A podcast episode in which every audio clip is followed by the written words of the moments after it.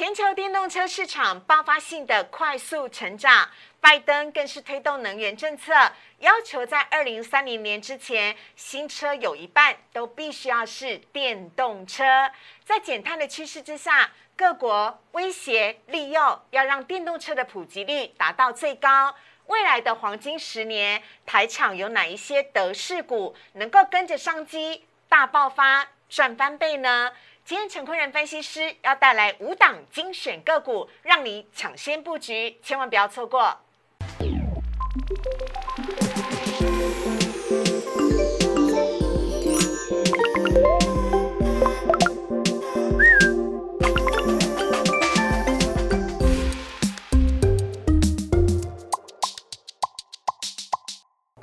炒店标股在里面，大家好，我是主持人施伟。今天星期一，邀请到的是，嗯，让我们身心灵都很愉快的帅哥。我们要来欢迎的是陈坤仁分析师，大人哥你好，施伟好，各位投资朋友大家好。哎，大人哥你知道吗？每个女生的心目当中都有一个梦幻的艺品，是。有人呢是铂金包，有人可能是 Tiffany 的钻戒。那听说男生的心里面都会想要有一台电动车，是这样吗？我不知道啊，要问你啊，是这样子吗？话说那个我们上次有前情提要过，因为我都要回花莲，因为要要老婆要回娘家，可好像目前的宜兰跟花莲有充电站之外，好像都没有，我怕我挂在半路上。那如果以后充电桩多一点的话，你会考虑买电动车？OK 啊，OK 啊，因为这是时呃，这是趋势，是未来的趋势。对对对对对。好，我们来看一下今天的主题啊。当然，哥要来告诉大家的是，你终究要开电动车的，何不顺势买股，买电动车的概念股，让你赚翻倍呢？还有今天的台股在盘中一度的传出了当冲交易税，政府呢不再减半了，有可能会只到今年的年底而已。政府不给完，那散户要退场了吗？盘呃台股呢极度的量缩，大盘是否可以撑得住卖压？我们等会呢请大人哥来帮我们做解说。好，首先呢先来看到今天台股的部分，台股呢在今天呢跳空开低，在盘中呢一度的大跌了一百多点，最后呢跌幅是收敛。一方面呢是因为尾盘拉了台积电拉了四元，拉到了五百九十五元。另外呢再加上陆港股呢翻红的关系，让我们今天呢最终是跌幅收敛，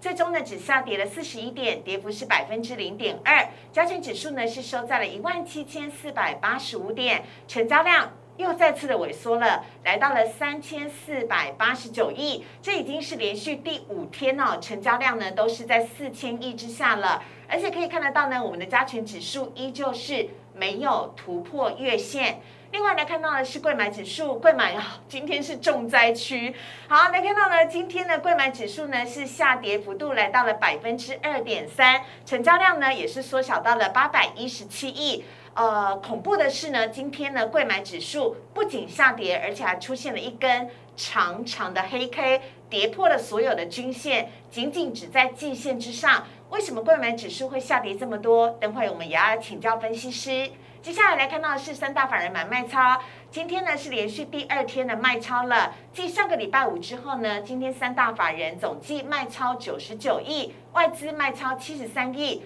卖些什么呢？来看到外资今天卖超的是长荣、彩金、群创以及宏基跟台泥，买超的呢则是今天表现的非常好的中钢。另外来看到的是投信买卖超的部分，投信呢今天买超的是开发金、联电、明基材、长荣跟金源电，都是老面孔了。而卖超的只是友达、嘉麟、台表、台表科以及旗宏跟光宝科。好，看到这边呢，要请教一下大人哥了。是，我们先看到台股的部分呢。啊，台股呢已经连续五天哦，成交量都不到四千亿。那已经出现了三根的黑 K，而且是咚咚咚这样子连续的下跌。没错，大人哥该不会要靠近那一条季线了吧？那条季线是一万七千点左右，你怎么看呢？好，因为其实我们在这一次的回档的过程之中啊，我们在季线这边获得了一次的支撑。嗯，那寻求支撑完毕之后，短线上面有反弹向上的行情。嗯，可是，在呃反弹向上的时间点，我们看到的是成交量有明显的萎缩。嗯。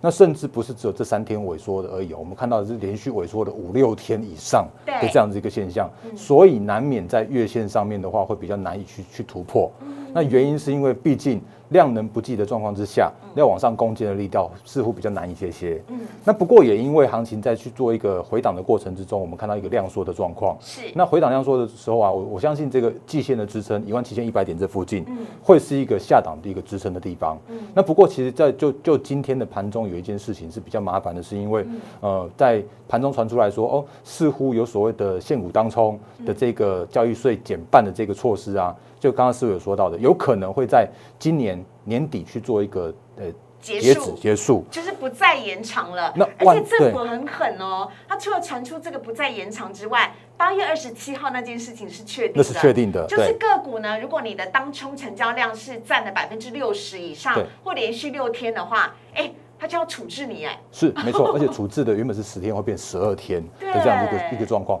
所以在短线上面来说的话，这个呃成交量就会更加的萎缩，所以这是造成目前现在目前市场上面比较偏观望的呃气氛的原因，很重要的一个原因。嗯，所以如果真的有这样的措施的话，我觉得再回去再再测一次季线，甚至就就往去往下去做下探的话，都是非常有可能的。哦，所以这是现在目前大盘遇到的问题。好，所以呢，邀请投资朋友特别留意哦，接下来几天成交量的部分，那接下来。看到贵买指数的部分呢，这是我比较不明白的。哎，大人哥，今天呢之前表现的很棒的汉磊跌停板是哈，然后 M 三一环球金捷力还有呢稳茂全部也都是下跌的，几乎只要是你脑袋当中有想过之前表现的很好的贵买指数的电子股。全部都下跌，怎么回事？而且跌幅怎么会这么大呢？好，因为其实今天跌的重灾区啊，也就如刚刚师傅所说到，因为其实都是前一波的主流中的主流，车电啦、IC 设计啦、半导体、半导体，对，这些都是都是今天跌幅的重灾区。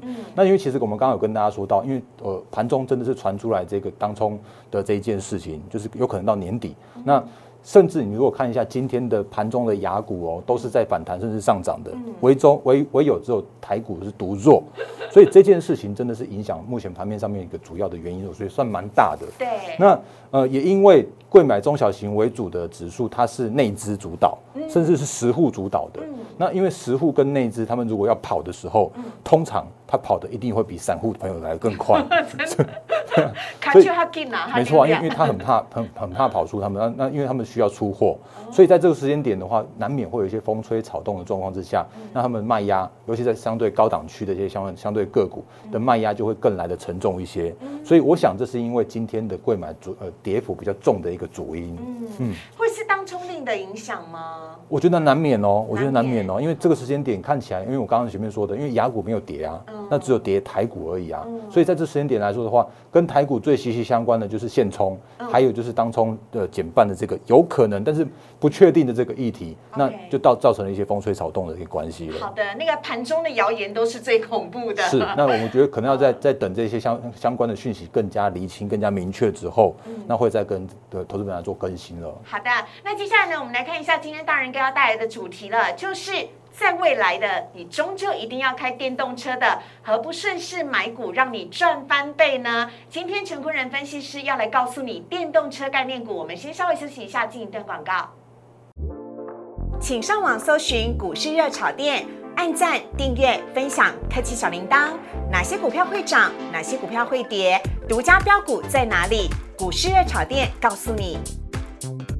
全球电动车的市场快速的爆发成长，甚至在上个礼拜五的时候呢，拜登跟汽车厂商一起的出面宣誓说，在二零三零年之前呢，新车有一半都必须要是电动车，电动车就是未来。我们来看一下呢，陈坤仁分析师带来的主题是：如果未来你终究要开电动车的话，何不现在就顺势买起相关的概念股呢？有请大人哥来帮我们做介绍。好的。因为如果这个时间点来看的话，我觉得讲这个主题是非常重要的。原因是因为，哎，好像这几天行情去做震荡的时间点，哎，好像车电的相关个股都有回档了。哎，你是说是好买点吗？哎，这就是好买点的地方喽。因为其实，在回档的过程之中，它的趋势是非常明确的。嗯。所以拉回手稳之后，我觉得是更好的一个进场点啊。嗯。好，所以我们来看一下，其实，在电动车这个市场来说的话，就趋势面，我认为叫做是威胁加上利诱。所以，我们先来看这所谓的威胁的这一块哦。哎呦，这是要求各国的减碳，对不对？没错，你会看到说威胁，威胁面。对，没错。来，我们来看一下哦。其实我会发现说，一堆的那个叫做是禁止、禁止、禁止、禁止、禁止。看，像英国啦，对对，不能走。对，他说二零三零年 要禁止燃油车的这个新车的贩售。然后呢，日本也说二零三五年要禁止燃油车的新车的贩售。然后呢，印度他也说二零三零年要禁止新车的贩售。那甚至像是欧洲欧盟这边呢，它有规定说，从今年开始，呃，新车的二氧化碳的碳排放量不得超过一公里有九十五克。那所以，但这看起来还蛮抽象的。可是。如果我们看到像二零二五跟二零三零年的话，会变成说从从九十五变成八十一，八十一再变成是四十八，那也就是表示说这个碳的排放的这个数量来说的话是要减半来去做排放的。是，所以目前看起来的话，全球的主要的国家都把这个宣布禁售燃油车的这件事情落在差不多二零二五到二零三五年的这一段时间。对，那这个是现在目前非常确定的一个方向。然后如果车厂不配合转型的话，嗯，很抱歉，你以后没订单；很抱歉，你以后没营收；很抱歉，你获利就是会衰退。还有很抱歉，你以后的税要交很多。没错，所以在这个状况来说的时候啊，其实我们看到全球的各大的车厂，他们嗯就只好配合演出。哎，应该是说趋势使然，他们就就必须要配合着，像是一些电动车的产线都要去做扩增。那我们看到现在目前全球的九大车厂都有这样一个明显的这样一个趋势现象发生。所以这个是就所谓的威胁的部分，从国家的政策来说。要求你一定要配合这样来做，嗯，所以这是一个目前减碳趋势来，这是全世界的趋势，是的，对，不只是发生在亚洲、欧洲、美国，通通都是一样。那这是威胁面呢，下一面呢，我们要来看到的是利诱面了。好，因为其实就利诱来说的话，不只是现在，因为其实早在大概最近这两三年来，在购买电动车的地方已经有所谓的补助了。那这个补助其实一直都有，甚或是之后的话，新基建计计划这个补助又会更加更多。嗯，所以我们来看一下这个状况哦，因为其实包括了像国际能源总署来有有一个预估数，就是从呃今年应该说去年的呃去年的电电动车的销量已经有到三百万辆了，那比二零一九年的这个成长幅度有到四十一 percent，那创下没错啊，这创下历史新高。那这个其实在补助的状况之下来说的话，是有这样的销量的，甚或是在未来的这十年很有机会成长到一点四五亿辆的这样子一个水准，是全世界可以看到的电动车的这个数量。那如果这从 I H 和 I H S 这个很很呃很出名的饲料公司，它来预估来说的话，其实从二零二五年的整个销量来说的话，就可以达到一千五百万辆了。然后甚至到二零三零年的时候啊，渗透率可以到三十 percent。那欧盟刚刚看到了，我们它其实是呃已经定了非常非常严格的排放的标准，对，是一定要朝向这个电动化的方向去。铁了心，它就是要一电动化。没错。然后我们如果看到在上个星期的时候啊，其实美国总统拜登他有那个就是跟几几家大厂的车厂来去做一起做签约这样一个仪式。那他说，二零三零年的电动车的销量要占五十 percent。嗯。那这个数字呢，其实我很老实讲了，因为这个其实是可以做得到的。真的？没错，因为全球的大厂目前的规划的速度已经是在这边了，所以那有点像是宣誓意义，就说哦，我要这样做。全球大厂配配合我一起这样做，那大家一起来，哎，演出这样很漂亮的这个演出。然后当然那个，呃，我们刚刚说的有威胁有利诱嘛，所以像拜登的话，他有新基建计呃计划，那他就要补助一千七百四十亿，嗯，然后来补助整个电动车的产业。哎，大人哥，我快速问一下，好，所以这个补助是补助电动车产业，补助车厂，还是补助个人购买也会有呢？好，这个主要的话，最大块是补助在消费者上面。好哎，那好 哎，但是但是但这个是美国人才有。哦哦，美国人，对对对对对，但不过其实全球各国都有啦，都有，对对对，都有都有相关。未来的趋势。哎，好，我记得台湾应该也有，也有，对对对对对对，所以这个这个都都会有那个相关补助消费者的这部分，嗯，所以这是在利诱的部分可以看得到的，呃，蛮蛮强大的补助的计划。好，那在威胁跟利诱确立之下呢，我们来看到下一页哦，是大人哥来帮我们做的一个整理。好，因为这个其实就是刚刚 IHS 的市调机构所估计出来的数量哦，所以包括了从去年大概三百万辆的这个水准，可以看得到这个数字来说的话，其实从二零二五年就可以到一千五百万辆，单年度就可以销售一千五百六万辆这样的水准。嗯，然后甚至到二零三零年的这个时间点来说的时候啊，一年度就可以销售三千万辆的这个电动车。那如果就现在目前市呃目前这个整个市场上面车市来说的话，其实呃每年大概在八千万辆左右。对。那如果从八千然后到三千万的话，其实接近有差不多接近四成到五成左右，都会是电动车的这个这个销量。嗯。哦，所以就威胁跟利诱来说的时候啊，电动车的趋势会更加的明确。嗯。那左上角那一块来说的话，大家可以留意到是说，哎，那个原本蓝色那一块是中国大陆的那个整个销量的那个这个比重，然后可是在未来的几年之后，会发现一件事情是有。那个中国大陆的电动车的销量会会增加，但是呢，其实，在欧洲甚至像美国那那块来说的话，销量的增加的速度又更加来的快速一些。因为中间占最大幅度的那个橘色的是欧洲，那是欧洲，对，因为欧洲有非常非常严格这样子一个呃相关的措施，所以让他们的电动车的销量更加来的更大。所以就整个电动车的市占的比重来说的时候啊，欧洲会是最大一块的成长的幅度。好，那当全世界都在力推电动车的时候，跟台湾有什么关系呢？台湾能够切入角度吗？这要请大人哥来帮我们说了。好，因为其实早在过去几年之前，特斯拉原本在发展它的电动车的时候啊，那个时间点其实特斯拉早上的第一个不是中国大陆，而是台湾台厂。嗯嗯，因为台厂有很重要的是它可以配合客制化。然后它可以从小量开始帮他们去做一些样板，去做一些那个试产，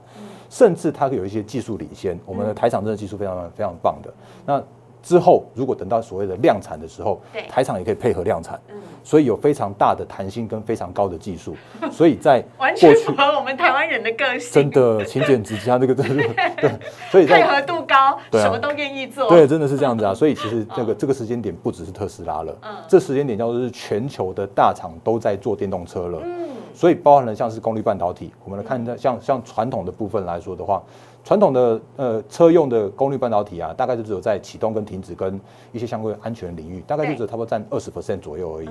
那所以如果那时间点来说的时候啊，因为如果有就所谓的呃半导体的车子上面的一些呃整车的那个价值来说的话，大概是三百五十美元，其实不多。嗯。那如果功率元件的话，大概就七十美元左右，是，这其实赚的很少很少很少了。嗯。可是如果就电动车来说的时候啊，其实电动车包含像是电力的模组啦，像一些电动的设备啦，甚至像功率元件啦，它都非常非常需要一些半导体跟功率半导体。嗯。所以如果以电动车来说的话，它我们刚刚看到的是销量的增加，对。之外，它还需要半导体的增加。还有功率半导体的用料的增加，那就是我们台湾最棒的强项啦。是啊，没错啊，所以是半导体王国哎。没错没错，所以如果以那个纯电动车的一一台车的这个那个电动车的半导体的价值大概七百五十美元左右，那其实功率半导体大概就是有大概四百多块美元，所以从七十变成四百多，那我们就看到是几乎是整个传统车的六倍的水准，也就是台厂可以多赚六倍的，多赚六倍，就是从那个车子这边赚的更多了，然后这个。半导体的部分的话也赚更多了，所以它等于是有加叠的这样一个效果叠上去，所以这是台厂的机会。好，那另外的话呢，因为其实如果就所谓的充电线或者像是一些相关的硬体零组件这一块，那这块的话是那个宏硕，我们等下会跟大家那个就是会跟大家介绍的一档个股。好，那其实宏硕它呃目前是做连接线的，对，甚或是我们看到目前台厂有一些像电动桩啊连接线一些相关的厂商，那如果切入到所谓的电动车的时候啊，它的一个销量甚至它的毛利就会来得更高，比如说。传统的连接线，它大概只要那个能够呃扭动正摇摆测试，大概三千次就可以了。它只要能够能够撑得过去，保固一年，没事就没事了。是。可是如果就电动车来说的时候啊，它是一个高压高速，甚至它必须要有一个很强而有力，甚至比较属于高频的这样一个测试的，所以它必须要测试幅度有到三万次的这样一个水准。然后甚至它这个线材要能够去弯曲啦，那种去凹折啦，所以一条线可以卖你两千块。从两百块的线变成是两千块的线，这个毛利的这样的水准是往上攀升的。但只有台湾做得到的话，台湾就可以赚得到这样的钱。没错，因为其实台厂它其实做得到，而且做的做到的这样的水准，要做到这样品质啊，是可以跟国际大厂去做并驾齐驱的，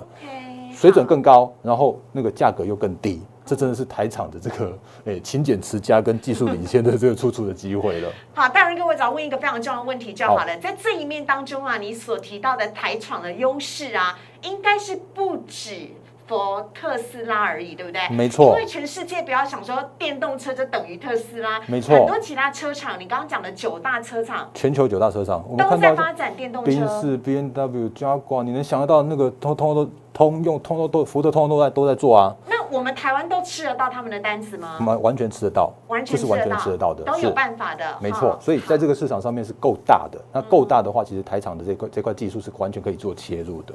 是好，那我们来看一下呢，今天大人哥要分享给大家的个股了。首先呢是鹏程、一拳、康普、新唐以及红色。要一档一档的来帮大家来做介绍喽。好的好好，首先呢，现在看到第一档是鹏程万里的鹏程，是啊，因为其实我们我们在介绍这个电动车的这个族群来说的时候啊，其实我我这一次的介绍刻意避免了基本面。我先跟大家说这样的一个提醒，因为如果就这个时间点，你如果看基本面的话，你会买不太下去。什么意思？因为这个时间点来说啊，因为他们的获利都都诶、都会是明年甚至后年才会比较明确展现的。因为电动车这个是趋势，嗯。那趋势你难免会有一些比较属比较属于高评价、高本益比的状况发生。那不过他们至少都是基本面是很 OK 的，公司营运是很 OK 的，所以我把它挑出来，但是要先跟大家做一个相相应的提醒。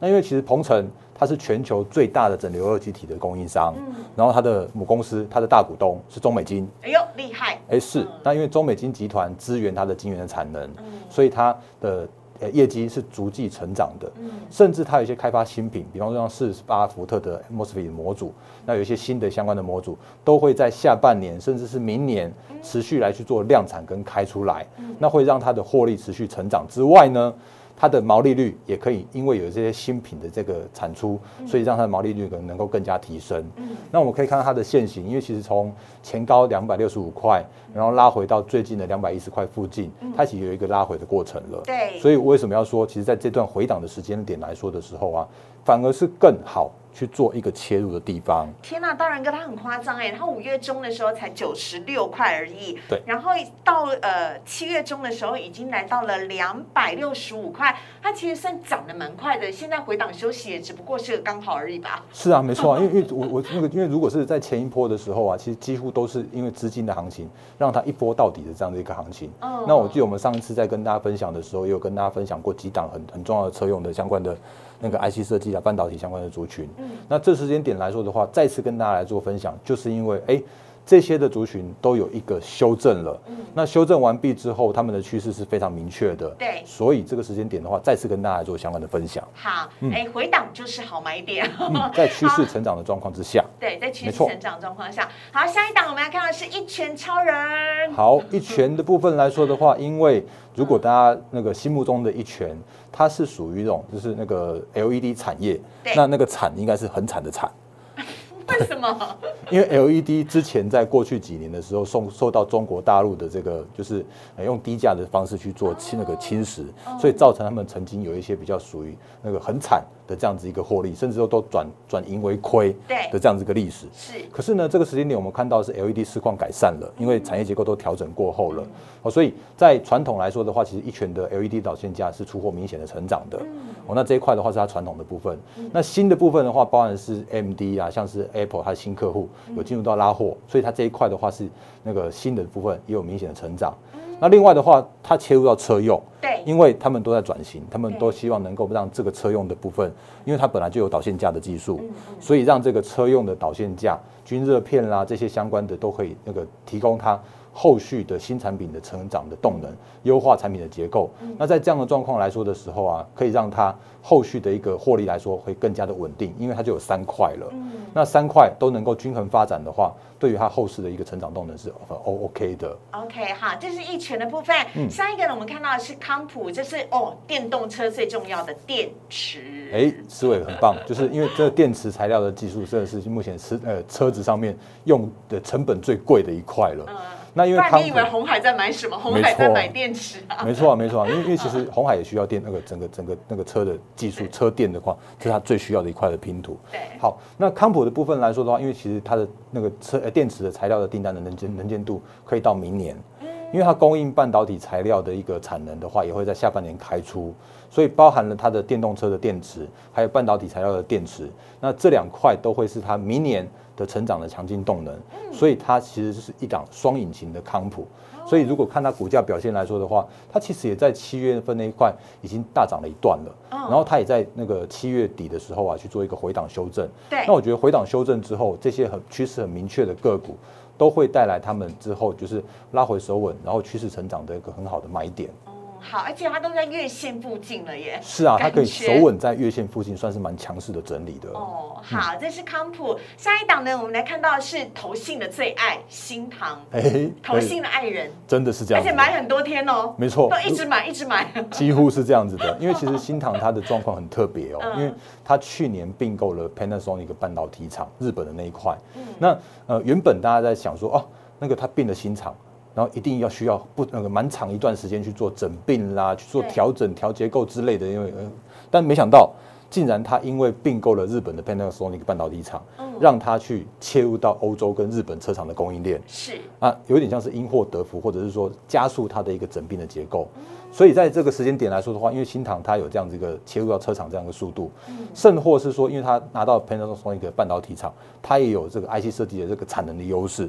那这个时间点有产能，真的是最棒的一件事情了。然后我们制作人常讲的啊，得产能者得天下，真的是这样子啊，因为这个时间点真的是一个缺料的旺季。是那如果下半年谁有产能，谁就是会是一个下半年的最大的赢家。对对对。那如果以这时间点来看的话，新塘也就如刚刚思维所说的，真的是投信那个一直买、一直买、一直买。嗯，那这个而且他不管跌或涨，他都一直买耶。几乎是这样子你去。看一下，这我发现投信真的对他忠贞不二，没错，如果那个 投资朋友有兴趣的话，可以留意一下新塘这个投信的买超。大家最近跌很多。不过不过，其实在这个时间点来说的话，因为新塘真的站站住了一个叫做是趋势成长的角度，他转他拿到车用的门票了，然后他又拿到产能了，然后投信也关爱他了，嗯哦所以后续的成长动能，我觉得是可以期待的。好，接下来我们看到的是红硕，好，宏硕就是我们刚刚前面说的连连接线的这个大厂哦，因为其实原本的宏宏硕它只是做 HDMI，就是一般我们那个看到电视那个 HD HDMI 的对。连接线，对。可它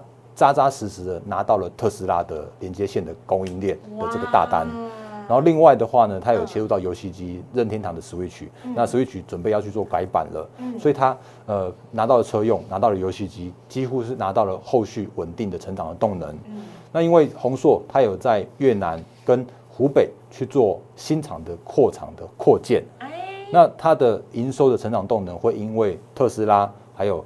游戏机，还有它的新厂的开出来对，让它的营收的成长动能更加的明确。哦，所以为什么要选红硕的主要原因就是在这边。OK，可以凹三千次的红硕，啊，呃三万次，三万次，没三错，万次的。红硕。嗯好，当然跟我们最后帮我们做一个简单的小结，好不好？就是呢，在这五档的个股当中呢，您呃统一呃给我们一个最后的结论跟看法。好，因为其实如果其实我是想说，你优先看好谁了？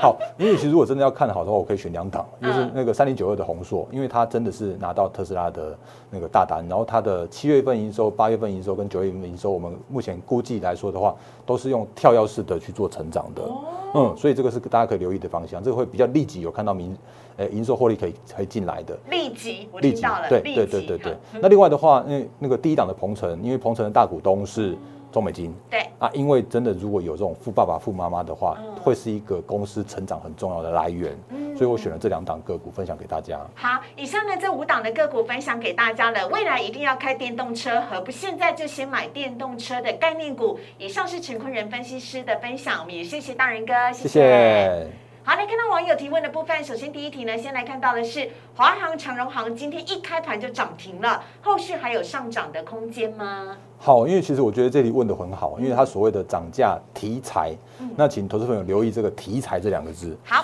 因为所谓的题材呢，它就比较不像是一个基本面去做支撑的。嗯那为什么有所谓的这次的题材？原因是因为中国大陆那边他们说欧美线的这个所谓的呃过夜这件事情，在中国大陆禁止了。因为大陆疫情太严重了，没错等于是欧美先飞来了，不让他们在那边过夜了，免得疫情又交叉影响了。是啊，那所以在这样的呃所谓的题材面的影响之下，或者题材面的利多之下的话，哎，那似乎在两岸的这一块是没有这个所谓的不能过夜的事情，那就有号称说，哎，那台湾这边的包含像是华航啊、长荣航啊，就会有受到一些转单的效益。来台湾之后，然后在这飞去大陆，然后两岸这边的话就 OK 了，对不对？对对好，所以对这件事情的话，我比较偏向于题材面来去做看待哦，因为这是货运的部分。可是如果我们就整个航空来说的话，其实它是货运跟客运，可是客运并没有明确的复苏啊，因为我们现在目前真的是受到疫情的影响，这个客运的复苏是遥遥无期的。我好想出国、哦，我也好想出国、好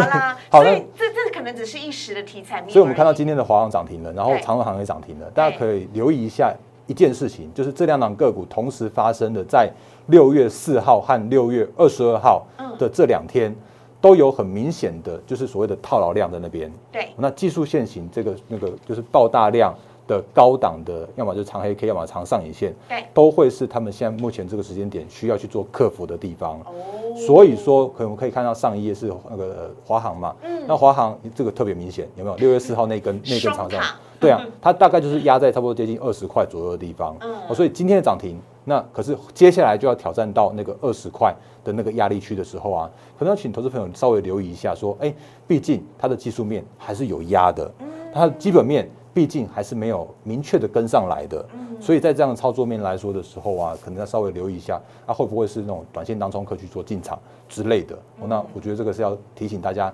题材面最终还是要回到所谓的基本面跟技术面去做操作了。好，请大家特别留意哦，华航跟长荣航的部分。接下来下一题要来看到的是羚羊跌破月线了，后续怎么看呢？好，因为其实羚羊的话，我要讲一下，真的是天下的爸爸妈妈，真的是都非常非常伟大的。什么意思？因为呢，爸爸妈妈总是把最好的留给儿子哎跟女儿们、儿女们。你说羚羊创新吗？对羚羊创新啊，哦因为其实我们之前跟大家聊过，因为其实羚羊创新它就是羚羊的最赚钱的那一块的子公司。小金鸡是小心机，它已经切出去了。然后切出去之后呢，因为其实羚羊，那如果没有这一块，那个就是呃，应该说还是有获利的益助啦。可是如果就羚羊的本业来说的话，它今年的 EPS 大概就是在接近两块钱左右。那如果以两块钱的羚羊来说的时候啊，这个时间点四十块钱附近，算是一个合理的本益比或者合理的评价区。哎呦，所以说呢，因为其实羚羊，我想大概就在这这附近去做震荡了。那因为它的那个最最获利最快的最大的那块部门已经不在它的身上了，是哦所以这个时间点的羚羊就是一个比较呃伟大的爸爸妈妈的，就是把把把所有的成就跟金钱跟荣耀都给了孩子们。然后把劳苦就留在自己身上，所以它的股价就会比较疲弱一些，整整整理一些了。好，下一题最后一题，我们要来看到的是以太币、比特币最近涨涨涨涨个不停，这些加密货币的在涨势在起呢，有哪一些显卡的概念股可以受惠呢？有请大人哥。好，因为其实比特币跟以太币这些相关的数位货币啊，他们最直接的当然还是属于显卡的相关的概念股。对哦所以我们今天跟大家提醒三档个股。好那因为其实这三档个股，其实在他们之前都已经公报公布了第二季的获利的这样的水准了。嗯比方说立台，它公布的第二季获利很棒，五块钱。哦所以如果以今年来来算的话，有机会可以挑战大概八块到十块。哎，立台今天直接涨停板呢，人家都跌，它涨停板呢。是啊，是啊，是啊，因为、嗯因为其实就题材面来说的话，它掌握到的那个就是呃数位货币的这一块，然后它的基本面来说的话，它获利也不错，哦，所以它股价盘跌之后，那有题材又有基本面的支撑，所以它让它这两天就就去快速的去涨停板，OK，哦所以这是立台的状况。那另外一档汉讯其实也一样。因为汉讯其实今年呃，今年法人在预估它获利来说的话，也接大概接近十五块 EPS。嗯那如果十五块 EPS 这个时间点一百五十七块，其实也不贵，就是十倍的本益比啊。所以在这时间点来说的时候啊，其实今天的大盘跌，中小型在跌，那汉讯没有跌，当然它它没有像立台那么强，可它至少也撑在一个一百五十块这附近的水准去做盘底打底，哦所以这是它的基本面的支撑。嗯，好，那再来一档个股的话是二三七七的维新，哦，那维新其实状况也都是相近的，因为维新前一阵在跌的时候啊，是在跌 notebook 那一块，对，因为大家在疑虑是说啊，会不会疫情减缓了之后，那 notebook 的居家呃居家的一些相关的需求来的又又减缓了，所以它造成它前一阵的盘跌。嗯。可是它盘跌之后，它怎么样也是今年可以赚差不多也是十五块到十七块的维新啊，那也就回到一个那个相对合理的本本益比，相对合理的评价区啊。